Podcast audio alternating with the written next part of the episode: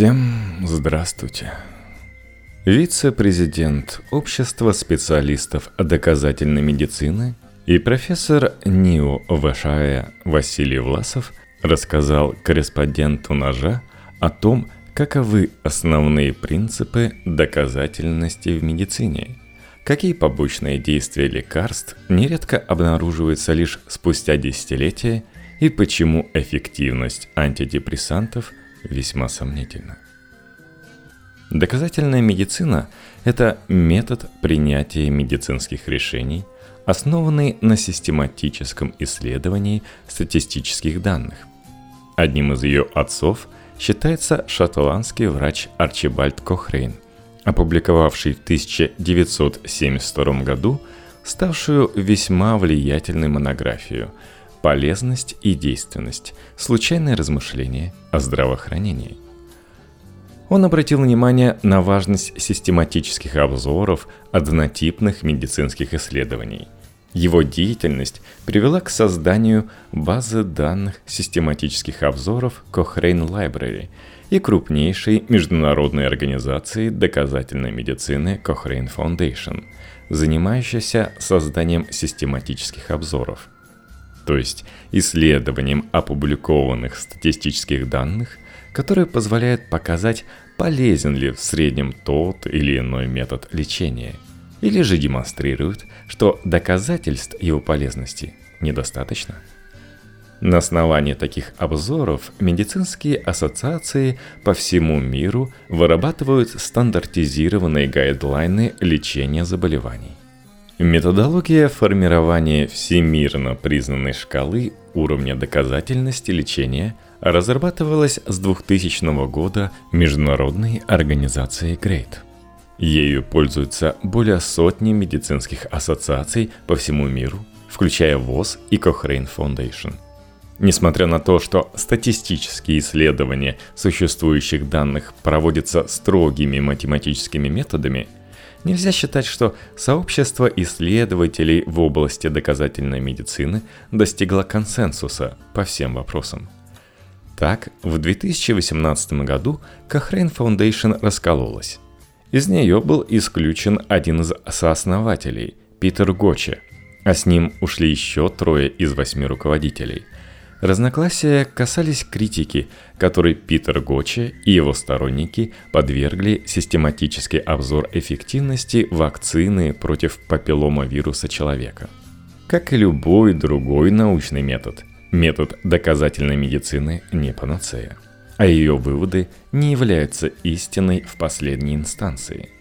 Доказательное принятие решений – это способ по возможности наиболее строго систематизировать все известные данные и принимать решения на этой основе. Доказательная медицина пытается предоставить максимально надежные из возможных медицинских знаний и руководствуется принципом «не навреди».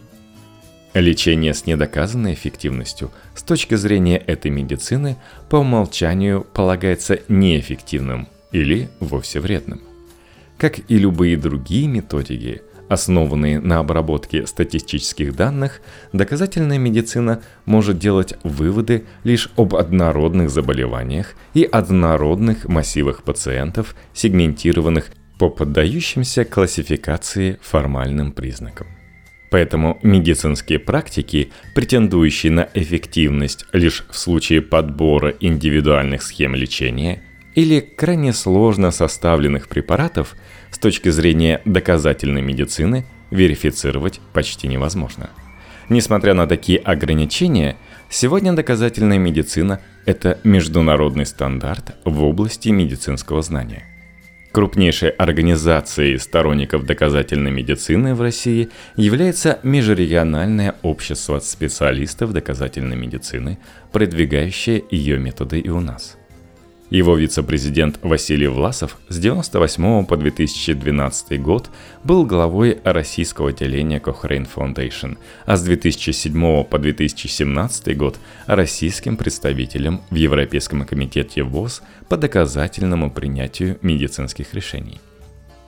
Вплоть до 1970-х годов в науке был распространен подход научной медицины – science-based medicine, в рамках которого лечение назначалось на основе теорий, упрощенно описывающих функционирование различных систем человеческого организма и механизмы развития заболеваний. Часть врачей до сих пор полагает, что если у них есть правильное представление о том, как развивается болезнь, то они могут ее правильно лечить. То есть могут фактически из головы, из собственного понимания процессов извлечь правильный способ действий. Отчасти у них есть основания для этого, потому что в некоторых случаях такой способ суждения работает и приводит к достаточно хорошему результату. Но он непредсказуем, ведь неизвестно, насколько теория правильна.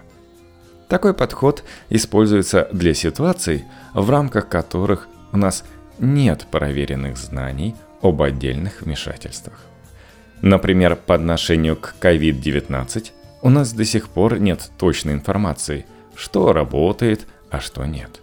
И врачи начинают действовать на основании фундаментальных соображений и научных знаний, которые хранятся у них в голове с института.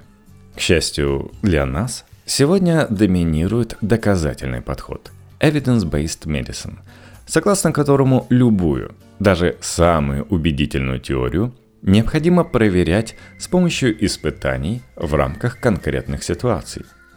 Прежний подход никуда не исчез, но занял периферийное место. Сама по себе идея доказательной медицины не является новой. Рекомендация действовать проверенным способом всего-навсего обычная рациональность. В этом нет никакого чуда и магии. Естественно, действует таким образом, в отношении которого мы знаем, что он работает. Проблема только с тем, откуда у нас появляется уверенность, что некий способ работает. И здесь выступают на первое место современные методы исследования, сформулированные в 20 веке. Идея о необходимости клинических испытаний на случайно контролируемые выборки постепенно осваивалась врачами и привела к возникновению клинических испытаний. Сами по себе такие испытания – это современное развитие старой идеи исследования методом единственной разницы. Если мы совершаем одинаковые действия, то получаем примерно одинаковые последствия в пределах случайности.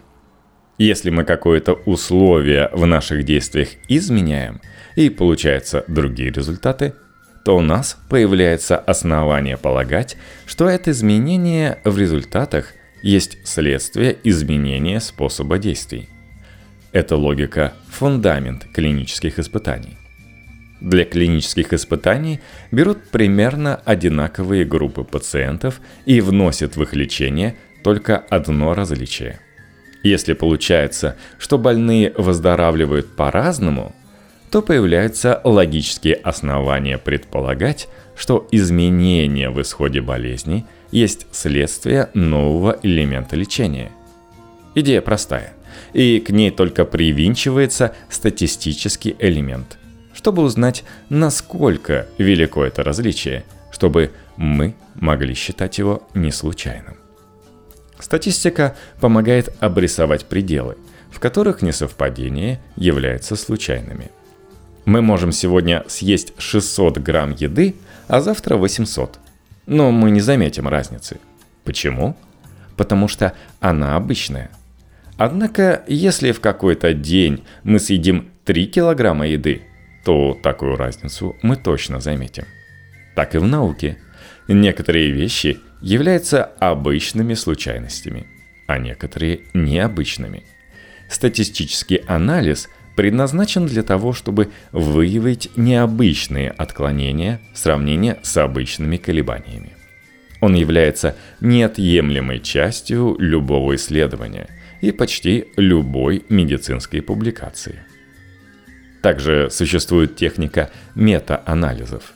Это дополнительная статистическая техника, которая используется для обобщения данных в обзорах. Ее основа – систематический обзор. Исследователь собирает всю доброкачественную информацию, полученную в мире по какому-то вопросу, и объединяет ее.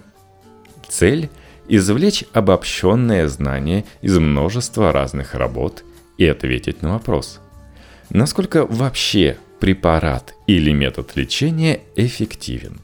На 6, на 16 или 36%. Ведь в разных исследованиях получены разные результаты – для этого и нужна техника метаанализа. Придумали ее еще более полувека назад, и после этого значительно усовершенствовали. Сегодня даже принято говорить, что нужно меньше обзоров и метаанализов, потому что доброкачественных исходных данных по многим вопросам оказывается слишком мало, чтобы их объединять. Тем не менее, это очень важная область деятельности – потому что при тщательном анализе опубликованных данных выявляются, например, фальсифицированные исследования. Обычный врач, читающий отдельные статьи, не может обнаружить, что исследование сфальсифицировано или что это повторная публикация уже проведенной и опубликованной работы. Ему кажется, что он читает о новом исследовании – Именно систематический обзор позволяет выявить такие публикации и фальсификации. Иногда оказывается, что исследования невоспроизводимы. Различия между результатами якобы идентичных исследований слишком велики для того, чтобы их можно было объяснить случайностями.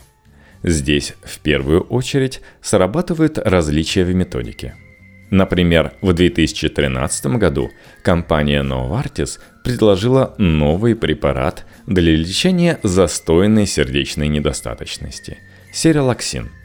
Это состояние, когда в результате различных проблем, даже не обязательно сердечных, сердце начинает плохо перекачивать кровь, возникают отеки.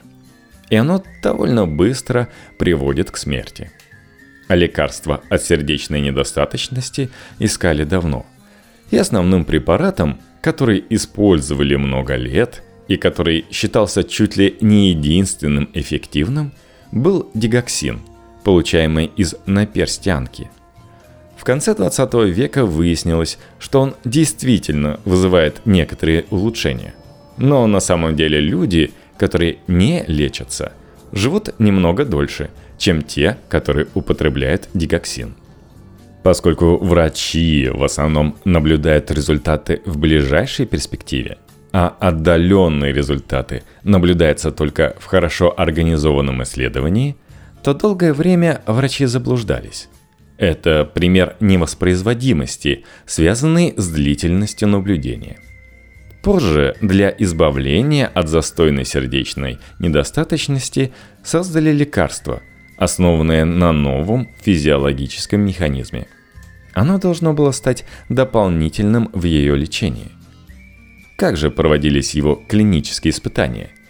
Исследователи взяли общепринятый дигоксин, добавили к нему новое средство серилаксин, сравнили с другим известным препаратом и обнаружили, что составленная комбинация действует лучше, чем дигоксин – Часть медиков восприняла новое лекарство с восторгом.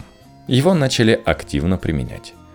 Однако другие ученые увидели методический дефект в клинических испытаниях и указали на то, что правильно было бы изучить добавление серилаксина к дикоксину и сравнить это с применением одного дикоксина. Тогда наблюдалась бы единственная разница, и эффект можно было бы приписать только новому лекарству.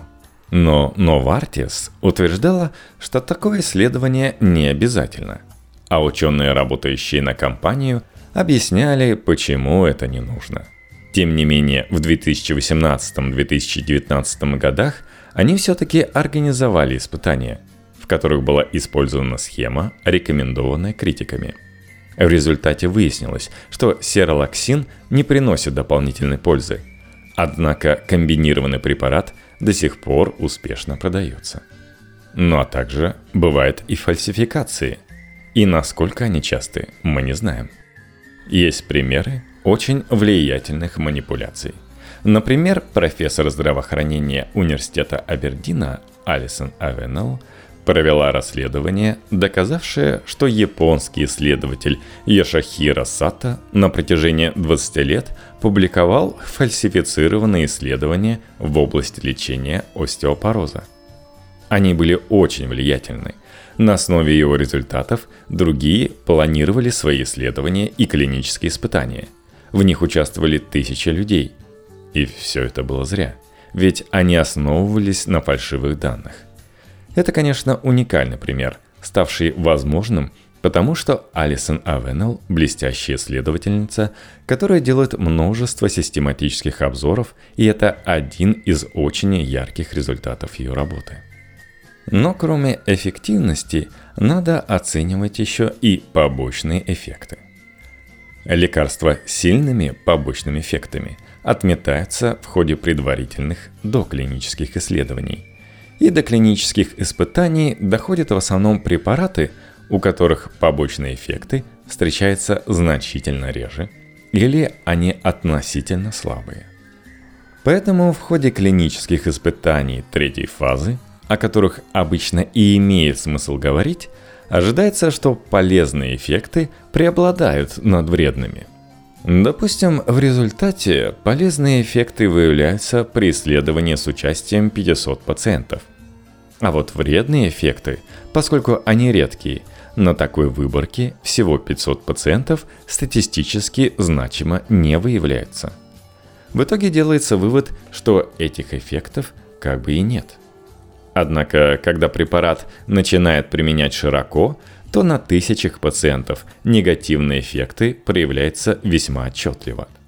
Иногда эффект не проявляется в клинических испытаниях потому, что они нацелены на краткосрочную проблему – Например, если речь идет о препарате для профилактики послеоперационных кровотечений, то он будет изучаться в том периоде, когда есть опасность этих кровотечений, то есть неделю-две после операции. В более отдаленной перспективе этот препарат может убивать пациентов, но это останется незамеченным, пока не будет проведено другое, длительное испытание. Или не будут проанализированы данные об этих пациентах – что с ними происходит в течение одного-двух лет. Примеры, когда лекарство выполняет свою функцию в коротком периоде, а за его пределами оказывается, что у людей в связи с этим препаратом возникают проблемы, есть. И боюсь, что их значительно больше, чем мы знаем. У некоторых препаратов такие эффекты были выявлены через 50 лет после начала их применения в медицине. Например, а протеинин применяется как раз для профилактики кровотечений. В отдаленной перспективе он вызывает рост смертности от сердечно-сосудистых заболеваний и поэтому не используется в США. А в Европейском Союзе и России сочли, что долгосрочное повышение риска смертности незначительно и апротенин продолжает применяться. Обнаруживаются такие побочные эффекты по-разному – иногда их наблюдают врачи. Им кажется, что проблему следует изучить глубже. Иногда пациентские организации привлекают к проблеме внимание на протяжении довольно долгого времени, пока профессиональная медицина ею не займется. Иногда исследователи задаются такими вопросами и проводят анализ. В последние 10-15 лет развивался большой скандал – в связи со специальными сетками, которые урологи и гинекологи вшивали пожилым женщинам для лечения недержания мочи. Механизм простой. Хирург создает конструкцию, поддерживающую уретру. И это действительно помогало. Но возникало специфическое воспаление, формировалась рубцовая ткань, начинались боли. Серьезная борьба за то, чтобы прекратить эту практику, продолжалась много лет – Сейчас в некоторых странах создают специальные клиники, где опытные врачи проводят сложные операции по извлечению имплантированных сеток. Ну, кстати, вернемся к Питеру Гочи. Он одна из самых ярких звезд доказательной медицины нашего времени. И на протяжении последних 15 лет много сил положил объясняя, что антидепрессанты не только не действуют, но и наносят больным серьезный вред. В 2013 и 2015 годах он издал книгу Deadly Medicines and Organized Crime – How Big Pharma Has Corrupted Healthcare. Думаю, и без перевода понятно, что там что-то вроде смертельной медицины и организованная преступность, как большая фарма коррумпировала здравоохранение. А также Deadly Psychiatry and Organized Denial – смертельная психиатрия и организованное отрицание, связанные в том числе с проблемой продвижения антидепрессантов – Питер Гочи не просто психиатр или биолог, который взялся не за свое дело. Это человек, который всем своим предшествующим жизненным опытом доказал, что умеет работать и интерпретировать медицинские данные лучше, чем другие эксперты. Я не являюсь специалистом именно в этой теме – но есть серьезные сомнения в том, что разговоры психиатров о правильном подборе антидепрессантов и получении в результате необходимого эффекта правильны. Не исключено, что психиатры заблуждаются и вводят в заблуждение пациентов. Если учесть, что у психиатров и в особенности у психологов манипулирование больными является существенной частью практики, то не исключено, что их собственные заблуждения переливаются в заблуждения пациентов. Исходя из того, что между врачами и пациентами устанавливаются гармоничные отношения, не стоит делать вывод, что средство, которое они применяют, является эффективным. Проблема с эффективностью и безопасностью антидепрессантов – это проблема на долгие годы. Препаратов сомнительной эффективности много. Например, популярные в России иммуномодуляторы. Они вообще не имеют действия, доказанного удовлетворительными исследованиями. Интерфероны научились делать в больших количествах современными методами еще в 70-е годы. И с той поры их пытаются приспособить к лечению всех болезней. Но до сих пор нет ни одной болезни – при которой они были бы действительно эффективны. Также высокое доверие к науке эксплуатируется производителями косметики, которые часто пишут рядом с обещанным эффектом слово «доказано» и ставят звездочку, а примечание сообщает, что результаты являются данными собственной оценки, проведенной в ходе эксперимента примерно с 20 участниками – Вся наука о косметических средствах настолько связана с маркетингом, что даже не хочу об этом говорить. Эти данные не являются научными и не публикуются в рецензируемых журналах. Большая часть косметических средств – пустышки, которые люди воспринимают как чудодейственные и платят за них бешеные деньги. Посмотрите на бутылку с шампунем у себя в ванной или на крем, и вы увидите, что там указывается огромное количество якобы невероятно полезных веществ, которые есть в составе средства. Но исследовать комбинации такого большого количества компонентов просто невозможно. Медицина и фармация таких исследований не проводят. Нам, дай наука, разобраться бы с действием отдельных веществ. Более того, нет никаких доказательств того, что в шампунях, которые стоят 5 долларов и выпускается сотнями тысяч бутылок, вообще реально содержатся, например, масла тропических фруктов. Конечно, иногда обнаруживаются побочные эффекты косметики, и тогда препараты быстро изымают.